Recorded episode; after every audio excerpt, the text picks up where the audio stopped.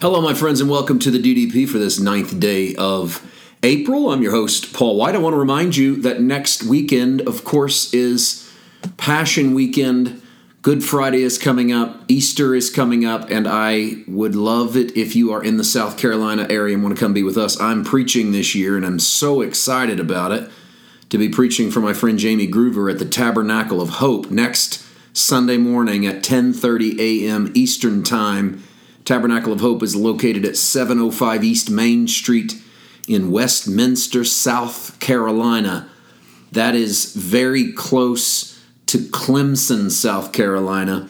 Uh, come be with us if you can, and I know that's not possible for most of you, but uh, we'll record that service, that sermon, and we'll air that for you on our podcast and on our video, our YouTube page very, very soon. Speaking of sermons that we air on the video, or or the podcast. That happens on Sunday mornings. I post a, a video, a full length sermon from somewhere in our travels. We do monthly meetings in Georgia and South Carolina. We record those. We do conferences, guest speaking in other churches, and sometimes I just record a video just specifically for our audience. Uh, tomorrow, the video that we'll post is from our March monthly encounter at Chapin, South Carolina. We meet every month uh, on a Friday evening with Chapin, and then on the same weekend on Sunday with our Flowery Branch Georgia group.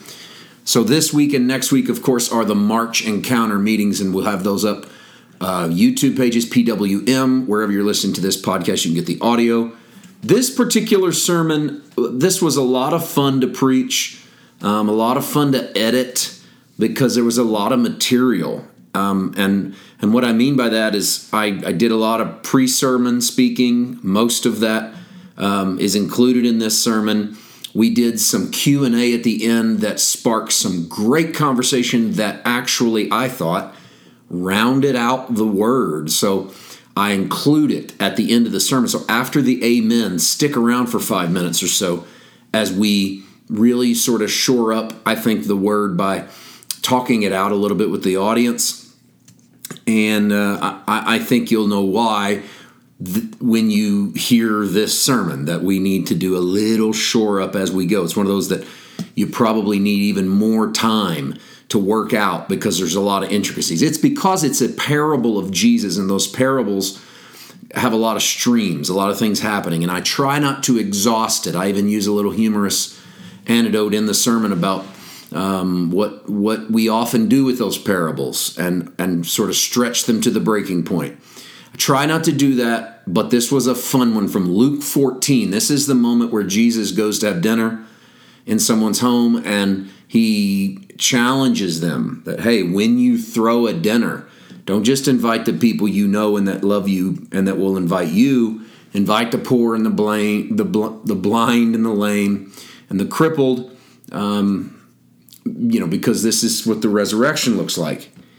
And Jesus gets a reply. Someone in the crowd goes, Well, we're all going to be blessed in the resurrection. And Jesus then won't just settle for that. Instead, he has to share a parable, and it's the parable of the, the dinner, in which the man throws a dinner. His guests have other things to do, so he opens it to the poor, the, the, blind, the lame. And once he gets those into the party, there's still room, so he goes into the highways and the byways and he compels anyone that wants to come to the dinner to come. What does this mean? And I borrow and I give credit up front. I borrow this title from Robert Farrar Capon. He, he makes the statement that God had a crazy, a crazy initiative of grace that he sort of would not back off of. I thought that was such a great thought. And so I use it as my title. Watch for this sermon tomorrow, one that I think is going to bless you, called The Crazy Initiative of Grace.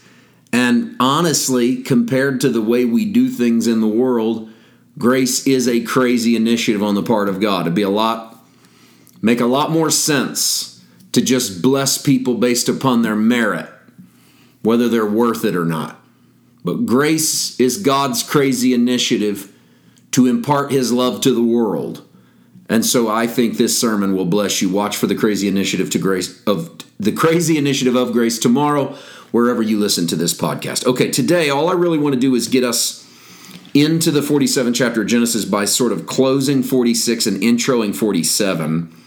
And my thought as I sat and pondered this text today is really there's one big thing happening, and that is that Joseph is going to bring his brethren into Pharaoh's house and he's going to provide a place for them. And he, he tells his brothers, I'm going to go up to Pharaoh and I'm going to introduce you as my brethren, and I'm going to let them know that you're shepherds and you're, you're herdsmen, and that you've been caring for livestock, and that you want to dwell in the land of Goshen. And he picks Goshen because it's not in the heart of Egypt proper, but it's space to the side. And this is so that Joseph can present his brethren as non threatening. If they come in as shepherds and, and herdsmen living in Goshen, then they are not trying to encroach upon the Egyptian economy. Egyptians are not real trustful of shepherds, and that's probably because they had had some invaders over the, the couple centuries prior to this who had been shepherds, who had been vicious. So it gives them a little bad taste. So Joseph sort of prepares the heart of Pharaoh, and he tells his brethren, when you go in, um, just tell him, you know, don't look like you're trying to make a takeover. Accept the land of Goshen. And that's what happened. So there's a lot, you know, in the ins and outs of this, but basic landing spot. You know me, I always try to land you on Jesus and, and in a simple way, not a shallow way, but in a way you can take with you when you turn the podcast off, you go about your day. And my thought then would be this Jesus has prepared a way before us, He has prepared a pasture for us. It's not as if Pharaoh is God and Joseph is Jesus. I don't want to paint that, that Jesus had to go to God and go, ooh, you know, be kind to my kids. No.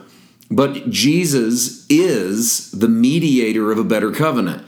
Jesus is put making the lines for us fall in pleasant places. He's playing the role of Joseph to our brothers, brethren of, of, Jacob, brothers of Joseph, in that we are the brothers, we are the ones who aren't deserving, and yet Jesus has crafted a place for us in the kingdom of God. And we are in a place where we can rest, and that's where you are today, regardless of how good or bad you are. But you're in Christ, and thus you are where you need to be. We tackle some difficult stuff in the 47th chapter tomorrow. I'll see you then. God bless.